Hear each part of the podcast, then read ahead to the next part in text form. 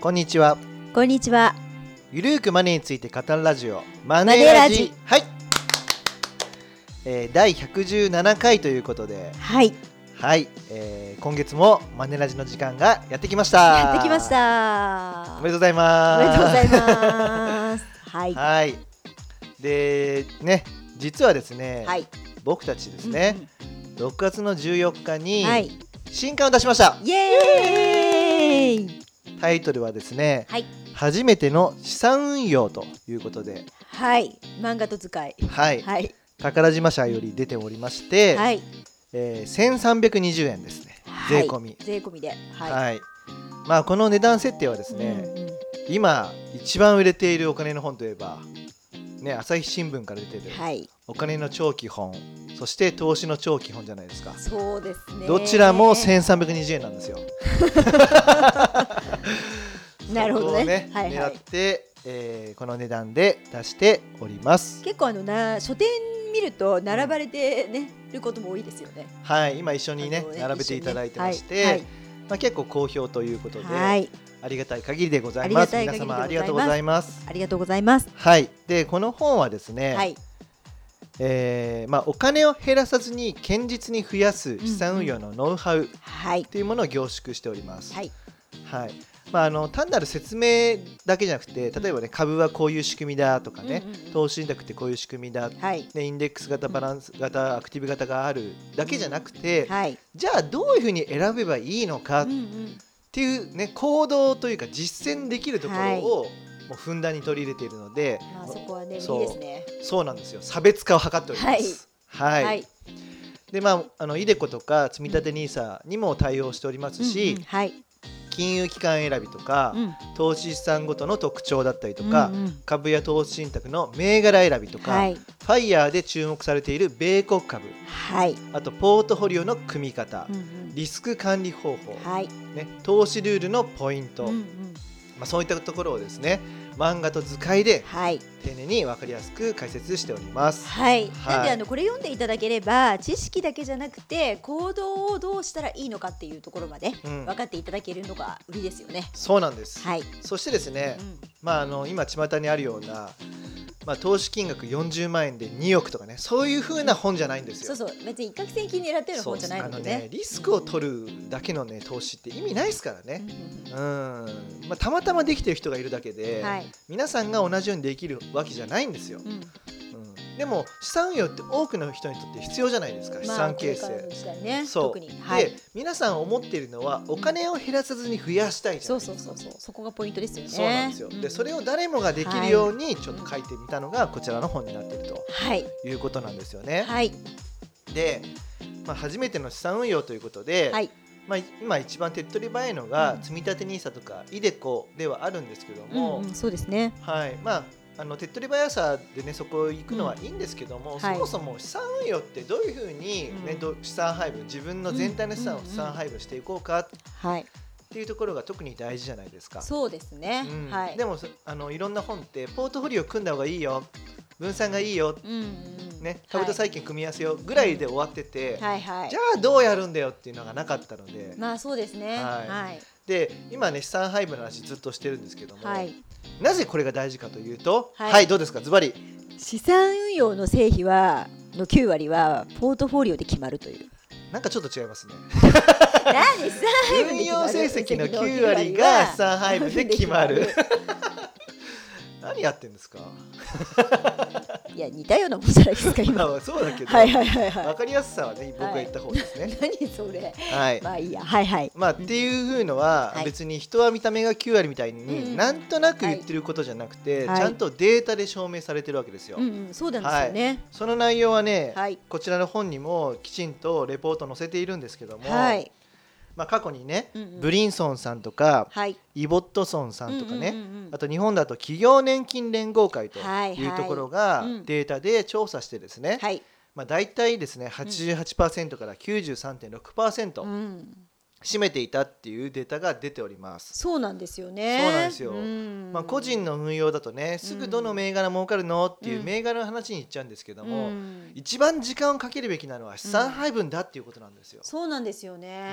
うんで私もやっぱりこれね知るまでは、うんやっぱりどの銘柄がいいかなとかねそうそうそうやっぱそっちの方にあの意識がいってたなと思いますよね。そうなんですよううんでまあ、運用成績の9割が資産配分でね、決まるわけなんですけども、はいでその中でおすすめしているのが、コアサテライト戦略というものなんですよね。かっこいいですね名前はね。そうなんですよ、はいはい。もしかしたらマネラジではあまり話してなかったかもしれないんですけども、そうですねマネアンドゥ TV の方ではね、うんよく出てきますけども。コアサテライト戦略と、はい。まあ、コア資産が守りの資産、着実に資産形成する資産で、うんうんサテライトが積極運用だったり短期売買するんですね。うんうんはいでコア資産が総資産の7割から9割を占めて、はい。でサテライト資産が総資産の1割から3割とうんいう話なんですよね。でまあ、僕が結構コアサテライトって言ったらね結構いろんな FP の方たちも真似するようになりましてまあいいんですよまあ真似されるのは全然いいことだと思うんですよ、あのいいなと思うから真似していただいてるんですけども、まあ、ま真似するんだったらもっときちんと真似していただきたいなというのはあるんですよね。なるほどなるほど。やっぱ正しく知識を広めていかないと、うんうんうんやっぱアリューのねやり方じゃ意味がないんですよ。なるほど。うんまあ、そういったところもこちらの本ではしっかりと解説しているということで、はい。でコアサテライト戦略はね本当にいいと思いますよ。これをそうでねすね。あのーまあ、生命保険会社もやってるんで、ね、ゆるゆうさんね、うん昔あの生命保険会社でそう運用をやってたってことで、まあ、生命保険会社ってはい大部分は債券なんですよ。でそう債です券もね日本の債券だとやっぱり利回り、はいはい金利が低いので、うんやっぱり外国の債券とか、うんうんあとは貸付ですね、うんうん、あと不動産に投資するっていうことをやって、うんでそれがやっぱりね8割9割を占めるわけですよ。うんうんうんまあ、保険会社の特性上、うん20年後30年後に保険金として支払いますかうらん、そうですね。でその20年30年後に払うのって定期的に訪れるわけじゃないですか。そうですよね。うん。そうだからそこまでうん定期的にこうお金を預けて利息を得られるような仕組みの方がいいわけじゃないですか。そうですね。で元本もきち、ちっと返ってくるような、うん、はいはい。でそれってやっぱ債券の強みなんですけども、うんうんまあ、それに合わせてやっぱ債券ね結構、あのー、コア資産の大部分を占めるということをやってます。そうですね。そうでもね債券だけだと利回りが取れないから、はいはいはい。はい1割でうん株とかね、うんうんオプションとか積極的に投資するということをやってるわけですよね。だからまさにね、あの減らさずにコツコツと増やしていくっていそうそううそうそ戦う略ってことですよね。そういうことです、うんうんで個人もやっぱはいりそっちがいいと思うんですよ。いやそれはね私もねあの、うんいろいろ投資やってるんですけれども、うんうんあのまあ、FX とかね、まあ、結構あの好きでやってるんですけど、うん儲かる時はバーって儲かりますが、ねえ損失する時も大きいですか大きいらで。すよね。やっぱりね、あうのんコアな資産を増やしていくってことがそう重要だなと思いますよ。大事ですよ、うんやっぱりねサテライトで損しても小橋さんがあるかそうら、そうそうそう。あ大丈夫だなっていうところがありますから、ね、守りがしっかりしてればね、そうそうそうそう積極的にやっていけるっていうのありますからそね。うそううんでよくねコアサテライト戦略は僕はよくセミナーではいサッカーに例えてるんですけども、うんうんはいはい。サッカーはゴールキーパーディフェンダーがしっかり守る、うん、ね競技じゃないですか、はいはい。だからこそフォワードが点数取りに行けるっていうスポーツなんですよね。はいはい。で守る要素が強いからうんサッカーの点数差って1対1とか1対0とか2対0とうんうかん僅差じゃないですか、そうですね。まあ、たまに強いチームと当たると10対0とかありますけども、はいはいはいまあ、それって稀なんですよね、うんうんまあ、やっぱサッカーの競技の性質上守りが強くしないといけないんですよ、はい、で僕たちの資産運用も一緒じゃないですか、うん、守りを強くしてお金を失わないっていうことにも力入れないといけないんそうですそようねそうそうそう本当にでかつ堅実に増やすっていうことが必要なのでそうそうはい、まあそれをね、まあ、皆さんもぜひこの本を読んでいただいて、はい初めての資産運用、うんね、宝島社から1320円で出てますんではい、皆さはんいよろし くお願いいたします,、よろしくお願いします。はい、でね 今日はこの中で紹介しているですね、はいえーそうだな貯蓄型保険を避けようっていう話ご紹介しようかなと思うんですけど貯蓄型保険を避けようですね、い、どうでしょうか、や結構ねこれあのーお客さんの相談でも多くて、うんうんで結構あのー貯蓄型保険うんうんで、あのー将来お金を貯めたいとうんうんいう方が、いや意外に多いんですよね。うんんまあね あの昔は教育資金を貯める王道としては学資保険っていうのがねはいはい、ありましたよありまね。したね。そうあとは貯蓄型保険で今王道なのが結構ドル建て就寝ですかねそうあとはあのー US ドルスマート保険っていうのがまだいまだに人気だと思うんですけどはいはいはいはいもあと変額じゃないですか。変額保険ね、うんはいそこまはあ、ソニー生命のが一番人気だと思うんですけども、そうですねはいはいまあ、あのまず考えてほしいんですけども、その貯蓄と保険っていうのうんは、こう分けて考えた方がいいんですよ。うんうん、どこまでが貯蓄分の,、うんあの保険商品の中でね、うんま、分野を賄っているのか、はいはいどこまでがリスクに備える、うんもしもの時の分分なのか、うん毎月の掛け金で割合がよく分かんない状態になってますよね。まあそうですね。そう、んでまあね まあ言う言ってみればどちらもあるからお得じゃんっていう観点もあるんでますあけども、ね、あの増やせるし保証もあるしっていうね。そうでうもんだったらもう保険の部分は掛け捨てとかにしておいて、はいはいはい。増やすのは投資信託とかに分けた方がうん分かりやすいんですよ。そうわかりやすいんですけど、うんなんかその入ってるお客さんとかに、うんあの聞くとね、やっぱりあの保険って安心感があるようなイメージあるじゃないですうか。んうんうんだからなんか投資ってやっぱりちょっとまだ怖いって思う人が多くて、うんうんそれだったらなんか保険で増やせるならいいかなと思って入るっていうだかパタらーンそがれ多いらはしいです昔よのね。宣伝文句にやられてるわけですよ。はいはいはい。保険証なんて商品っていうのは、うんもう手数料が高いですから。まあまあね、うん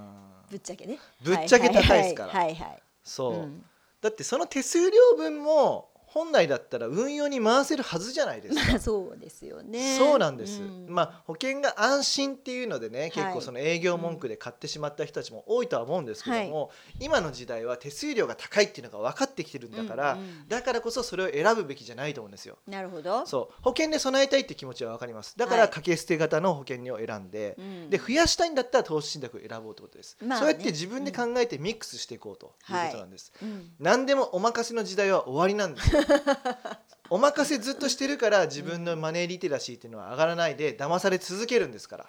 まあやっぱりねそこはあの自己防衛のためにもね、うん、自分で知識をつけるっていうのは重要ですよね。そうです、で、まあ、手料数料っていうのも、うんうん貯蓄型の保険で円建て保険は保険料の2から3%手数料を捉えます、外貨建てだと保険料の6から8%です、高くないですか高いですね。アクティブ投資信託ですらですよ、うん信託報酬は1.5%とかはいはいはい2%ですよ、そうですね。全然違くないですか、うんそうなんですよね、うんどこまでが手数料でどこまでが積み立てに回っていて、うどこまでが将来のリスクに備える保険になっているのかっていうのがわからないブラックボックスなんですよはいはい。だから手数料を高くできるんです、うん、逆を言うとね。そうなんですんはい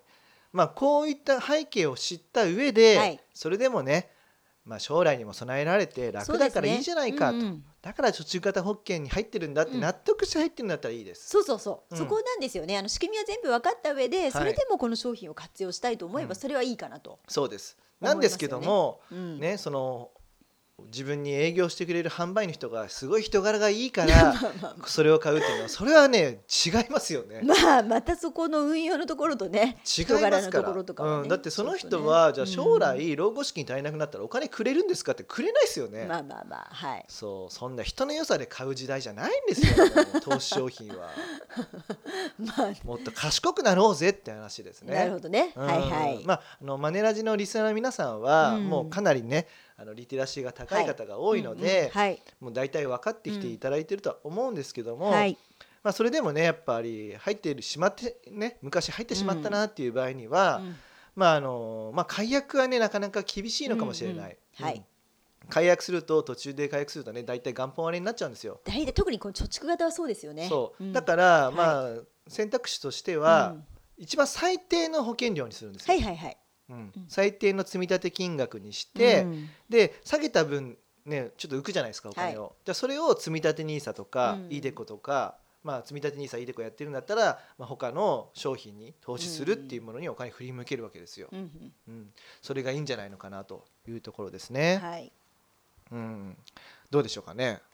そうですね。まあでもこういう仕組みをまああの意外にもでも分かってないって方もまああのマネラルジのリスナーの方はだ違うと思うんですけど、うんうんもう多いのうでん、まあこういうのもややっぱりこっちからもいろいろ情報提供っていうかね、うんの場も広げなきゃいけないなとは思うんですよね。そうなんですよ、うん最近あの、ね、サクッとわかる行動経済学って本うんうがんすごはい売れてるわけですよ、あでどの書読みま店したでも売れてるんですけども、うんうんやっぱね言葉のイメージって強いんですよねそうそうそフうレーミング効果って言うんですけどもだからほらさっき言った保険とかね、そう保険とかうん預金って言葉強いじゃないですか、そうですねだから貯蓄型保険と同じようにやってはいけないのは外貨預金ですね、はいはいはい。外貨預金なんてあれうん手数料の塊ですから、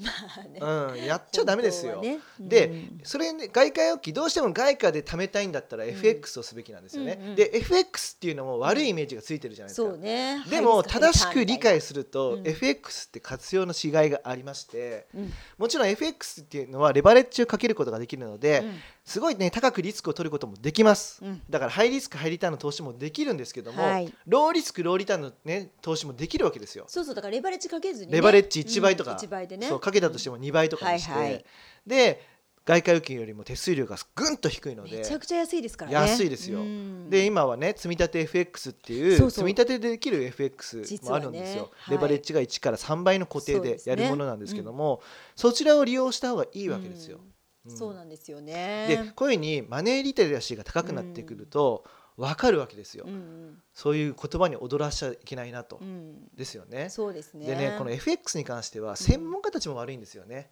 だからゼロサムゲームだからやんない方がいいみたいなね。まあよくも知りもせずに言う人がいるわけですよ。だって正しく活用しようぜって話です。うん、活用してやってる人たちが勝てるんですよ。うんそうファイヤーっていうのももう上から目線でダメだってね否定するわけですよ、そのね、はいはその専門家たちも、うんうんそうじゃなくて別に配当金でねもう暮らせるような仕組みっていうのはうまいじゃないですか。まあまあそこはねそういいですでよね米国株は日本株よりも配当金って年4回もらえるんですよそうねで。すねだから毎月こう配当金がもらえるような仕組みを作りやすいんですよ。うんだからファイヤーで人気だったりするんはいですよ。はいでアメリカっていうのは日本よりも経済成長してるじゃないですか。うんでせ世界のトップ企業もありますからいまだまだ成長していくなっていうのが分かるから、米国株投資っていうのがいいっていうのは分かるわけですよ。まあそうですねそうなんですけどファイヤーがダメだと米国株ダメだっていうね専門家いますから、うんもうそんな人の話聞かなくていいんですよもう時代遅れだから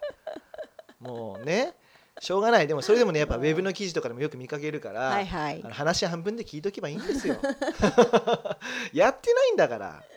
そう、まあ、あとねだからそのねあのメディアもね、うんなんか例えばさっきの FX じゃないんですけど、うんあの損をしたとかね、うんあと雑脱税とかね、うんそういうこうブラックなイメージばかりを、うん結構あの取り出して報道したりするじゃないですか、うんうんうんだからそれでまたあの世の中の人たちがあ怖いやっぱあんなのやっちゃいけないみたいなね、うん変なイメージついちゃうっていうのもあるので、そうですね、えーやっぱ正しく仕組みをねしていただくというのがいいのかなと思いますけどそうなんね。ですよねうんまあだからまああのー結構ね皆さんねあの日本人全体的に賢くなってきている世の中になっていると、はい、まあ、それでもやっぱり保険とかね預金っていう言葉が安心感が与える言そ葉うなですのでねやっぱ魅力を感じてしまうのも人間の差がなんですね、うんはいでもリテラシーが高くなってきたら、うんうんその裏側の仕組みが分かってくるので、正しく選択できるわけですよ、はい FX とかもただ危ないだけじゃなくて、うん活用のしがいはあるわけなんですよね、うんうんそうですね。そうでもそういうね、あのー専門家たちがちょっと言ってきてしまうから、んちょっとブレてしまうんですけども、はいはいそういう人たちの意見は無視して、うんうん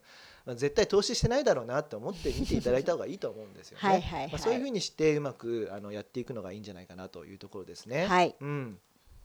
であとは、えっと、もう一つねこの本の中から紹介したいんですけども、はいまあ、不動産投資信託、うんうんリートの選びはいは方というところもこちらに載せております。これね、リートそうですのね仕組みを説明しているだけじゃなくてね、はいあのまあどのリートを選べばいいかっていう考え方も入れてるんですけども、うんうんまあリートっていうのは、うんまあ不動産投資信託をね英語で略してリートなんですね。はい、で日本のリートは J リートと言われてます。そうですね。まあ他には国際リートっていう海外のがあるんですけどはいも、はいはい。まあ、リートっていうのはですね、うんあのいろんな種類があるんですよ、うん商業施設型とそかうそうですねオフィス型とか、はいはいはい住宅型とか、はいホテル型とか、うん物流施設施設型とかあるわけはでいすよね。はい。で、まあ、リート全体的にどれがいいのかっていうね、うんまあ、あのリートがあの、まあ、信頼できるっていうよりはやっぱりリートでもその分野を見つけた方がいいわけですよ。まあそうですよね。うんそれによってやっぱ全然違いますからね。そうなんですよ、うんで見た時にやっぱりね商業施設とか、うんホテルっていうのはうん危険だなっていうのはあるわけですよね。まあ特にあの今回のコロナ禍では厳しかったんじゃないでしょうかね。そうじゃあコロナがね、うんあのお収まって、あはいのホテルにまた活況が戻るって言ったとしても、うんまあこういうねあのウイルスって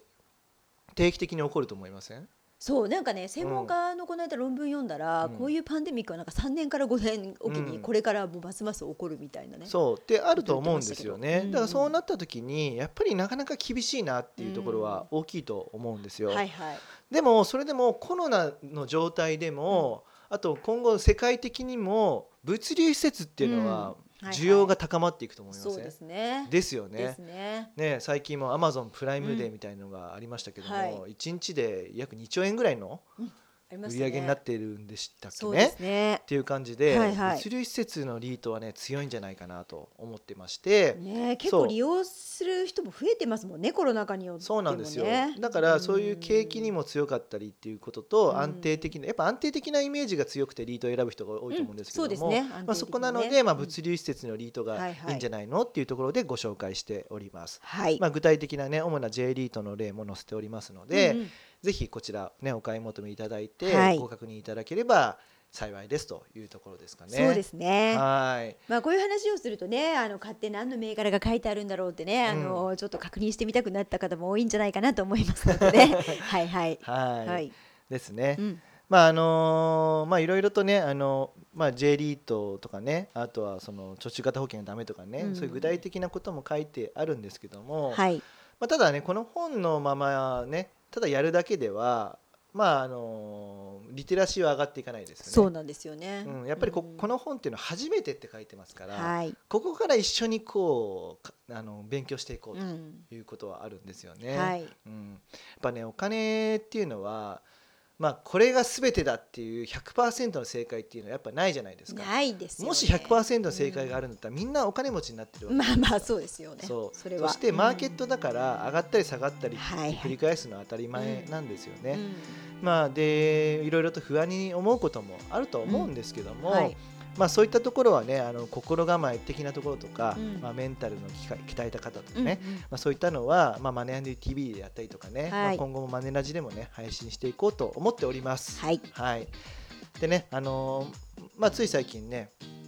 あのボイシーさんからねこう連絡が来てそうお声掛けがねいただきましたはねい。でちょっとね今度ミーティングするんですけども、はいはい。まあ、ポッドキャストは続けつつ、ボイシーでも配信できるかなっていうのはねちょっと考えてたりはするんですけども、はい、どうはないることやら。どうなることやらはいまあ、結果はね、ね実際にで、あはのいボイシーで流れたら、うんうんあできたんだって思っていただいて、はいはい、いまあ、いろんな形でね、うん皆さんとつながっていただきいけたらいいなとは思っております。そうですね。はいなんか困ったことがあったらちょっとマネラジ聞いてみよう かなあそうすればちょっと情報がわかるかなっていうように、うんなんか関係になれたらいいかなとは思いますよね。そうですね、うん仮想通貨もね、はい、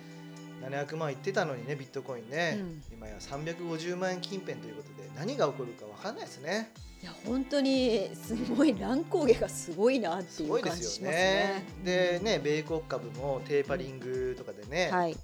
あのすごい下げたじゃないですかそうですそれねに合わせて日本株も下げたといううんはいところで、うん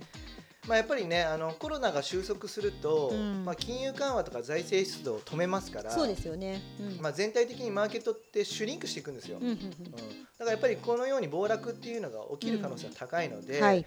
まあ、ますますね冒頭で言った話、うん上海分の、うんうんがね9割を占めるっていうねは栄い養成績の9割占めるっていう話だったんで、うんまあ、リスク管理を徹底した上でねそうです皆ねさ。んぜひ資産形成を続けていっていただければと思っております。はい、